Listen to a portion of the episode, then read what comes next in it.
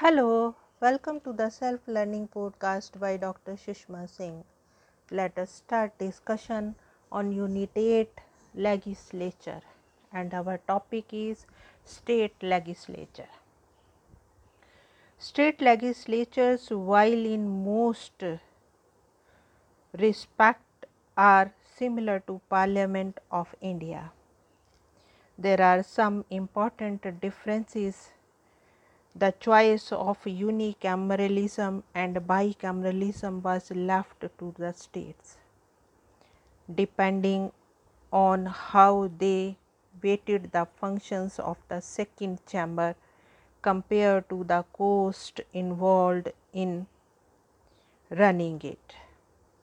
Any legislative assembly may create or abolish a legislative council for itself by a special majority, a majority of the total membership that is not less than two thirds of members present and voting, followed by an Act of Parliament, Article 169.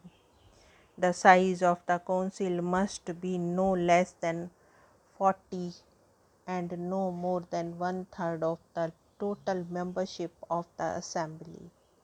Article 171 like the Rajya Sabha one third of a state council's members are elected biennially. Five sixths of the council members are indirectly elected on a complicated formula involving graduates, educators, and members of the Legislative Assembly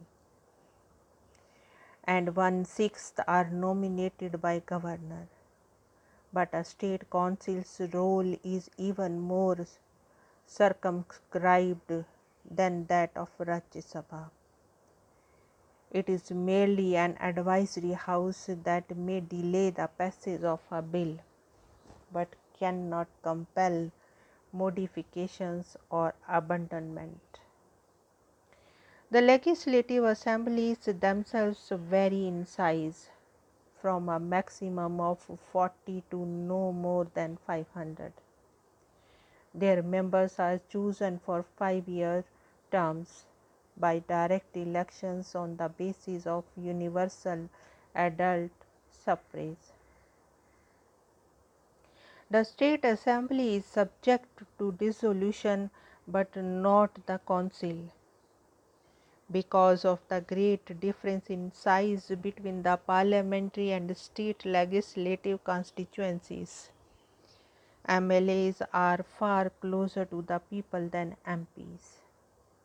The MLAs are correspondingly the more significant political actors. Now, let us move to the next point parliamentary sovereignty. As a theory of politics, sovereignty embodies the notion that in every system of government there must be some absolute power of final decision. The person or body exercising such decision must be legally competent to decide and practically able to enforce the decision.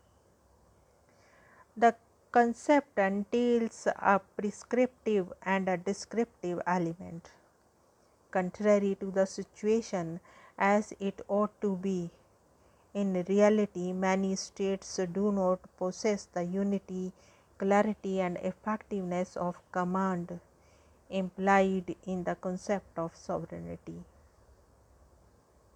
In India, government has often come into conflict with judiciary over the extent to which the parliament may amend the constitution. In the Golaknath case 1967, the court ruled by a 6 ratio 5 majority that parliament was not competent to amend fundamental rights as they are transcendental and immutable though the power to amend the constitution is a legislative power. Article 247 245 and hence the Constitutional Amendment Act in the law within the purview of Article 13.2.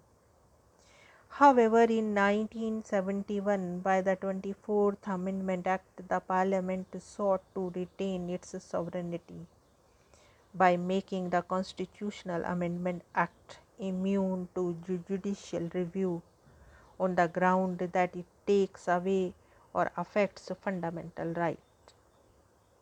Also, an amendment of the Constitution passed in accordance with the Article 368 will not be law within the meaning of Article 13. The 25th Constitutional Amendment Act, which allowed the Parliament to encroach on fundamental rights if it was said to be done pursuant to giving effect to the directive principles of the state policy. In April 1973, in the Keshwanand Bharati case, the Supreme Court ruled that while Parliament could amend even the fundamental rights guaranteed by the Constitution, Parliament was not competent to alter the basic structure or framework of the Constitution.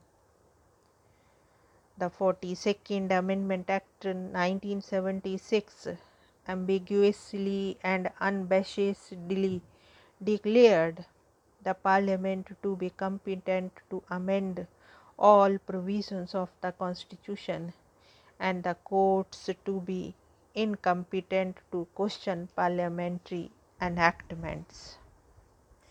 The assertion of parliamentary sovereignty in the wake of conflict between the due process of law and the procedure established by law is due to its consideration as the repository of the will of the people as it is directly elected by and accountable to the people. In fact, Parliament elected by all adult citizens is more representative of the general will than a constituent assembly, which had been elected on a very restricted franchise. Moreover, the courts over the years had delivered contrary decisions, and the inconsistency of judicial verdicts had produced constitutional confusion. The Constitution is what its clauses said it to be, not what the judiciary interpreted it to be. The concept of the basic structure in particular was nowhere to be found in the Constitution itself, but was instead an invention of the judges. In 1980, in Minerva Mills case, the judiciary titled the balance of power towards its own side by declaring validity clauses 4 and 5 of Article 368 as ultra vires because they exclude judicial review, which is the basic feature of the Constitution. However, to insist that the Constitution could be amended at will by the Parliament, free of judicial oversight, would be to reduce the Constitution to a private preserve of the Prime Minister. Now, let us wind up the session and take rest. Thank you very much for engaging yourself with the self learning podcasts.